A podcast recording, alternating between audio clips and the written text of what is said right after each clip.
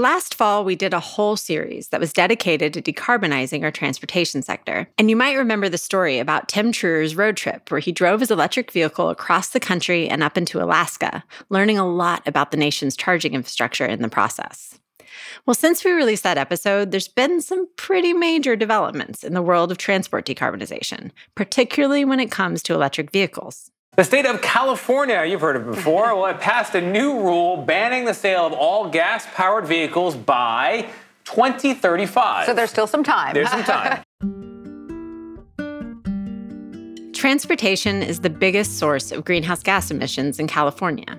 But on August 25th of this year, CARB, which stands for the California Air Resources Board, which is this organization that deals with regulating air quality in California, well, CARB made a pretty big move to change that. They approved a rule mandating that by 2035, all new cars that are sold in California will be zero emission vehicles or ZEVs, like electric cars. This means that in a decade, cars in California might look very different than they do today. The state will need to build out charging infrastructure to meet the demand from lots of new electric vehicles. And as cars with combustion engines age out of the secondhand market, the regulation sets California up for a zero emission and highly electrified future.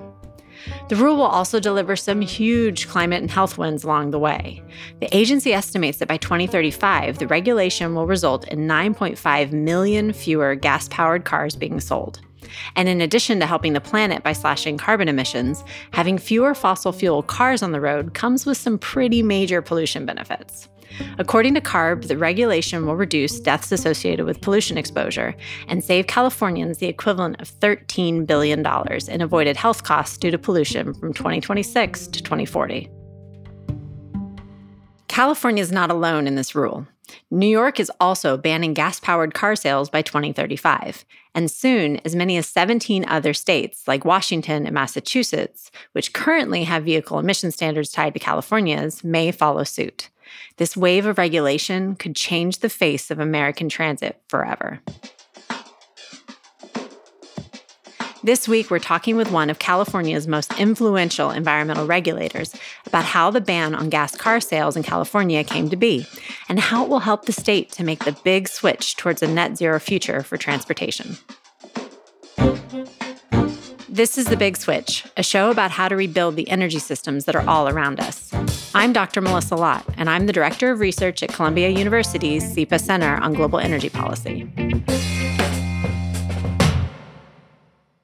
This landmark regulation in California didn't just happen overnight. To me, probably the biggest breakthrough in all of this is that um, when we began more recently to um, look at the possibility of phasing out internal combustion engines there was no meaningful opposition to that coming from the auto industry. I mean, having litigated with them, against them, you know, for years, um, we're at a point now where there's a pretty general consensus that um, we need to be moving in the direction of uh, electric transportation.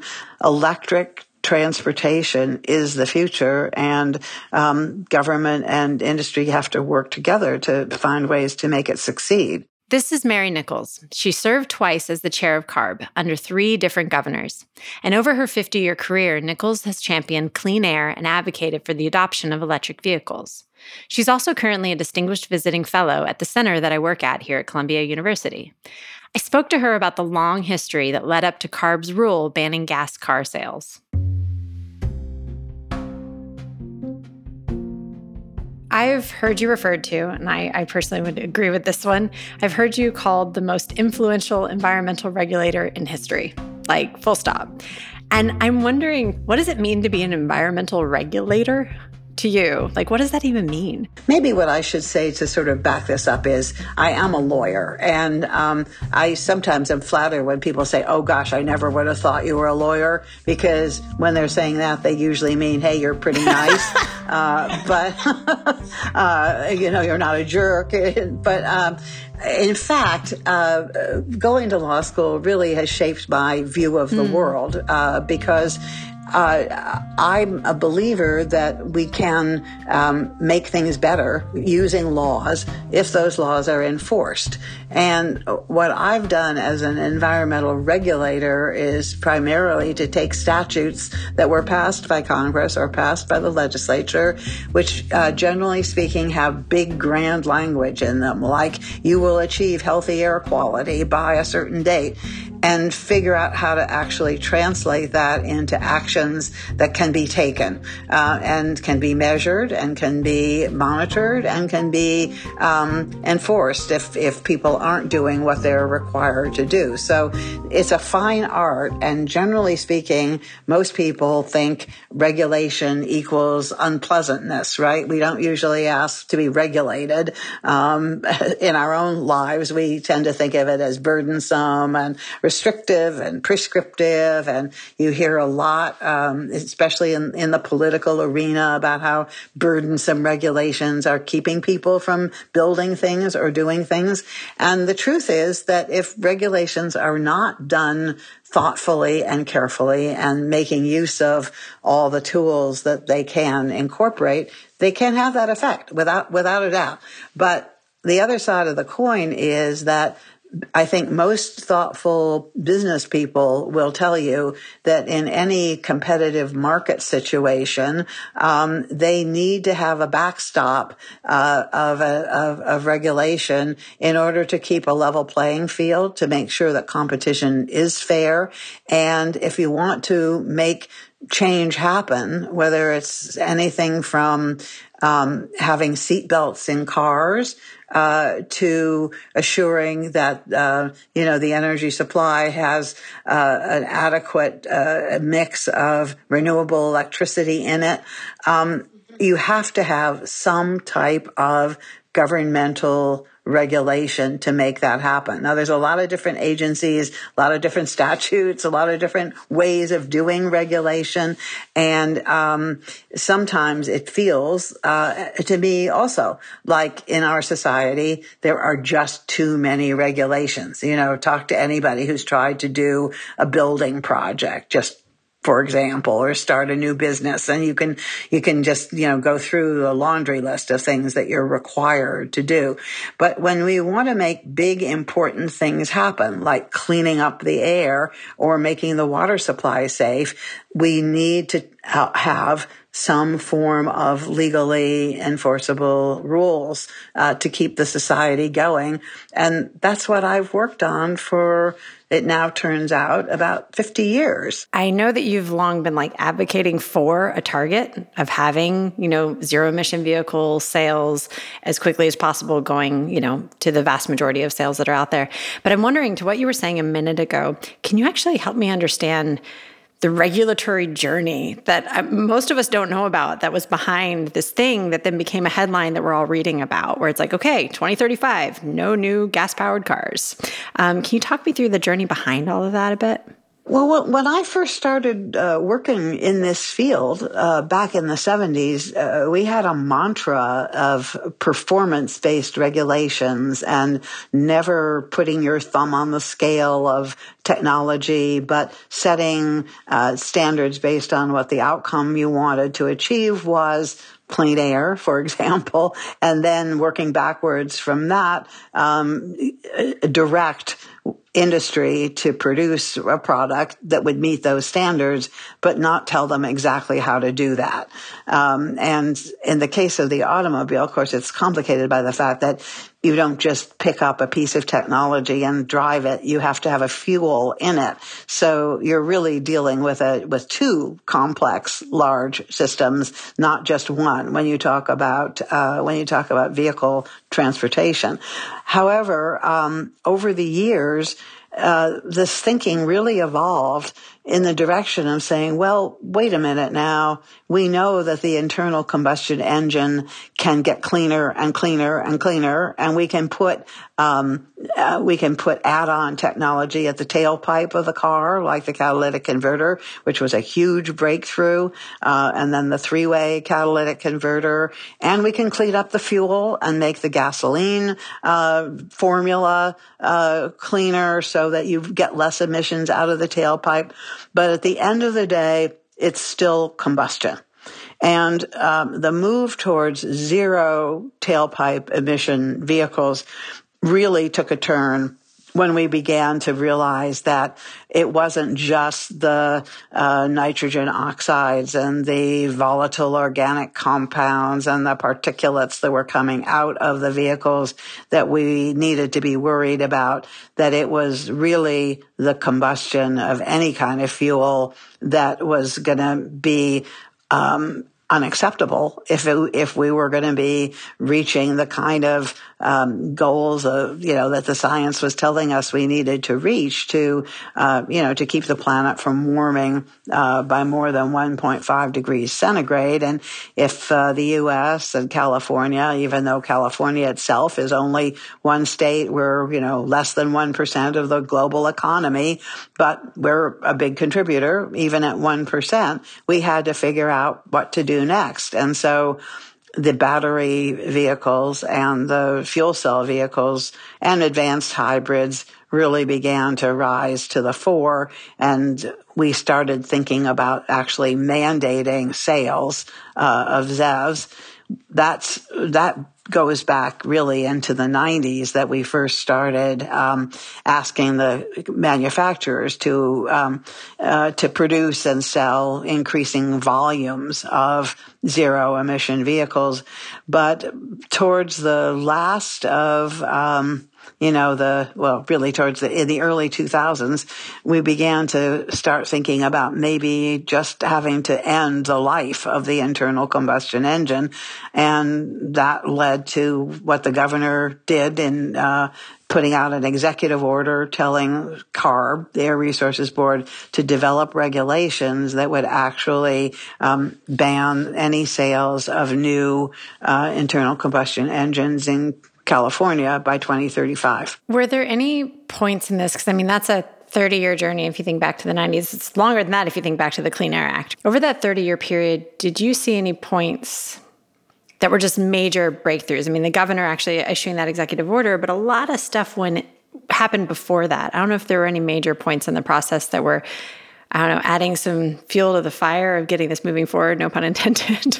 Well, uh, there, there were many battles along mm-hmm. the way, but the, the requirement to uh, meet a tailpipe standard that could only be met by using a, a, a catalytic converter was a big one. And one of the reasons why it was so important was that the catalyst wouldn't function uh, with leaded gasoline. So a side effect of having uh, require the use of the catalyst is that it also required the oil industry to start producing much more unleaded gasoline and uh, federal and state regulations to phase out all leaded gasoline, uh, which is a program that was um, bitterly fought by the um, lead industry, of course, uh, but also by um, many uh, many people in the auto industry who thought that you really needed lead to make the cars run more efficiently. Uh, it, uh, the the health impact of getting lead out of gasoline probably is more important by any standard than the impact of the other kinds of pollutants that we reduced. And that was really, an, it was a side effect. It was an ancillary effect of having required uh, the catalytic converter. So that was a huge breakthrough point um, in the in the 70s.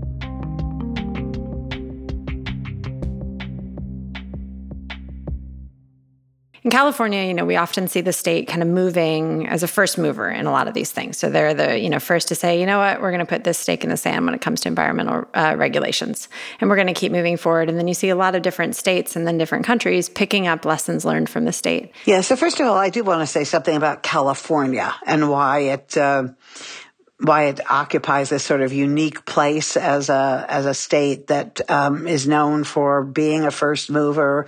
Um, it, it, I think our size and our diversity within the state have contributed to this. But the main thing that really has has helped us in terms of the climate regulatory field is the fact that we had the ability to set our own emission standards for motor vehicles. It was built into the 1970 original Clean Air Act and California governors, uh, both Republican and Democrat, and California senators, both Republican and Democrat, have fought over the years and during my time as uh, as as the head of the state air agency, I thought my number one priority. The one thing that I absolutely have had to do was to protect that ability at all costs because that gave us the chance to uh, develop our own programs. And once we survived the litigation test of whether what we were doing was really technically feasible and necessary to clean up the air, which it always was, um, we were able to move on our own without waiting for the federal government to uh, allow us to do things. So we're a big state and we're uh, a prosperous state. We have a big economy, um, and we have this special weapon that nobody else has. And I think that's probably been the main um, feature that allowed us to have that confidence over the years of having done the regulations, seen them work, that we could also um, continue to innovate and make progress in the future. I realized a moment ago, I'm like, we've been talking a lot about cars and personal mobility and all that, but California, I'm like, trucks, ports, like, we got to talk about that stuff too. I love ports.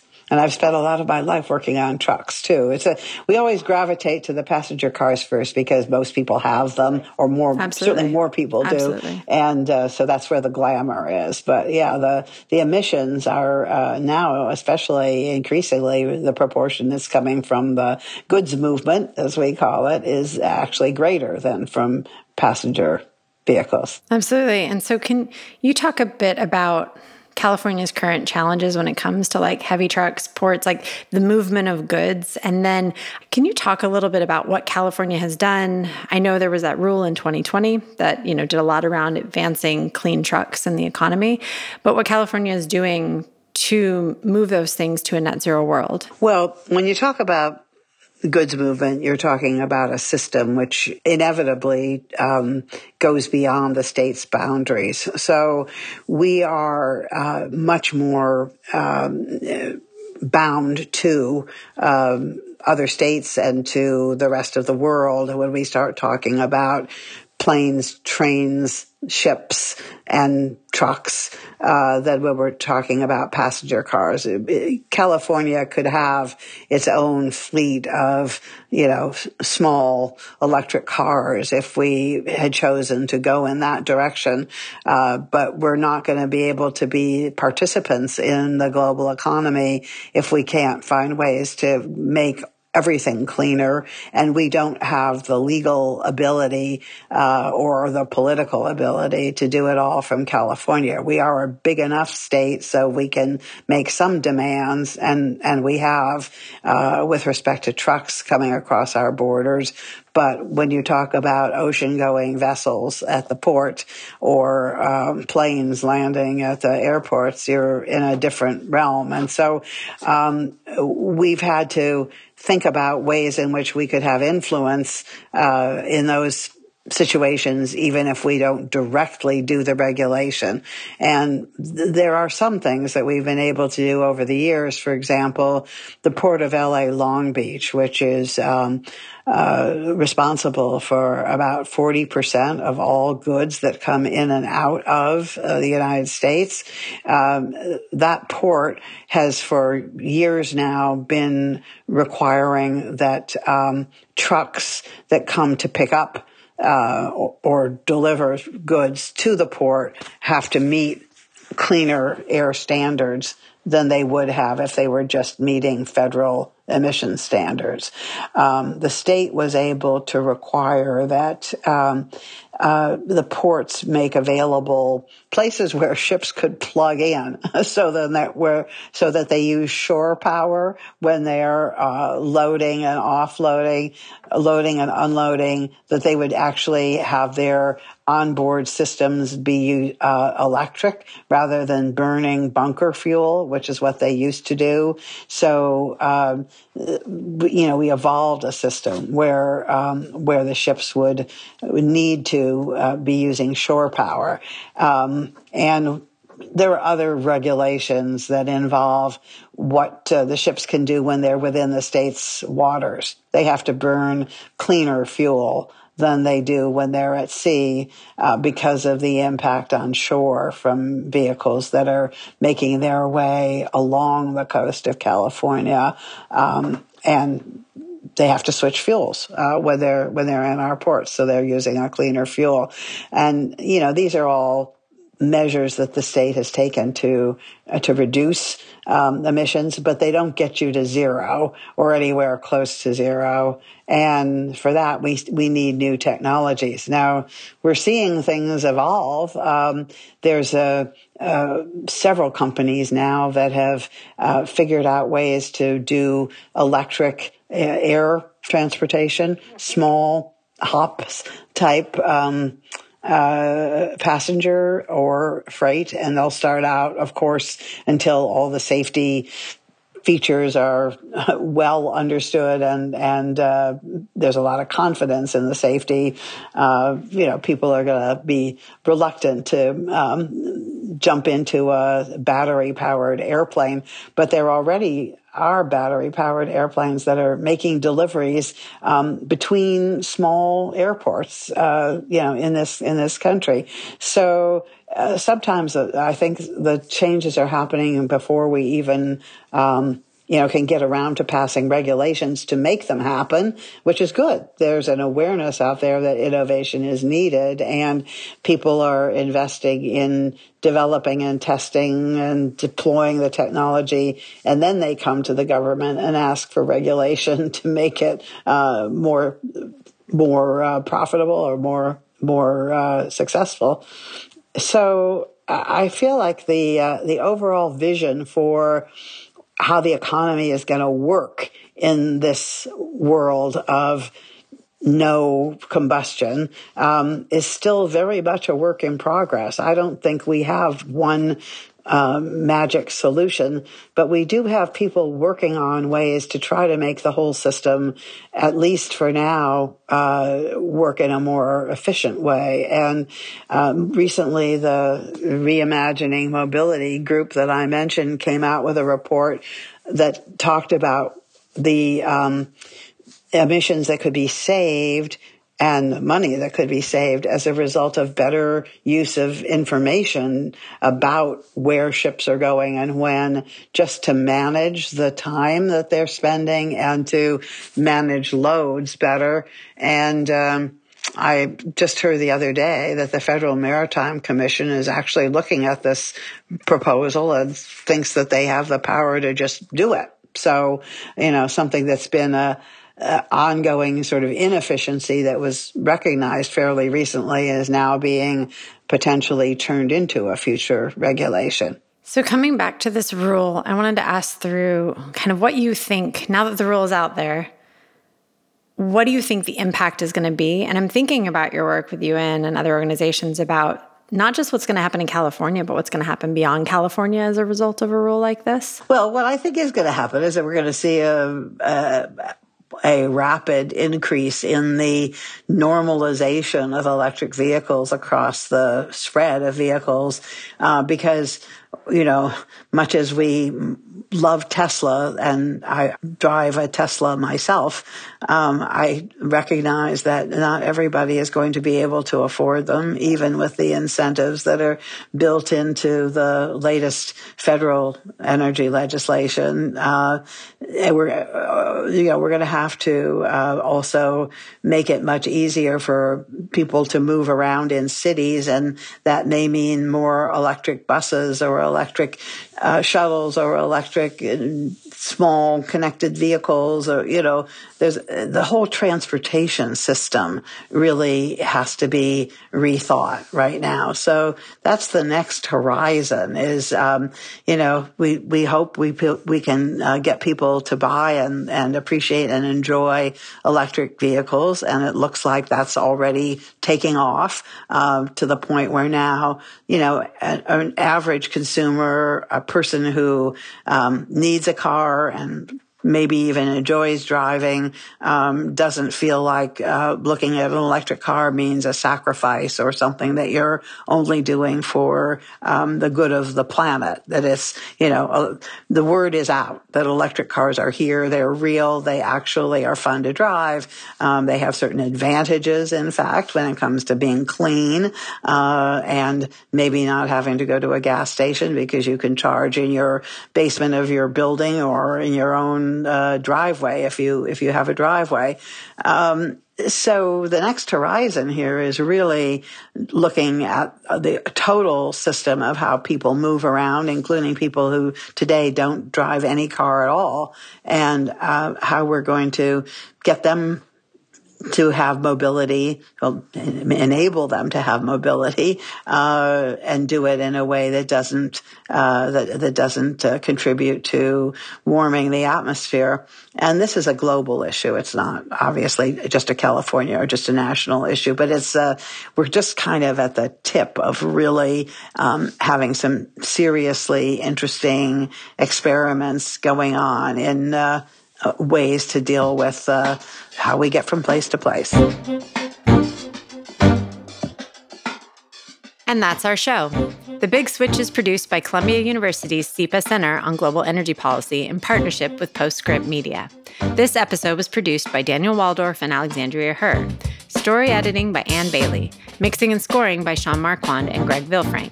Theme song by Sean Marquand. A special thanks to our Columbia team Kyu Lee, Liz Smith, Jen Wu, Natalie Volk, and Elise Manos. Our managing producer is Cecily Meza Martinez. Our executive editor is Stephen Lacey. I'm Dr. Melissa Lott, and this is The Big Switch.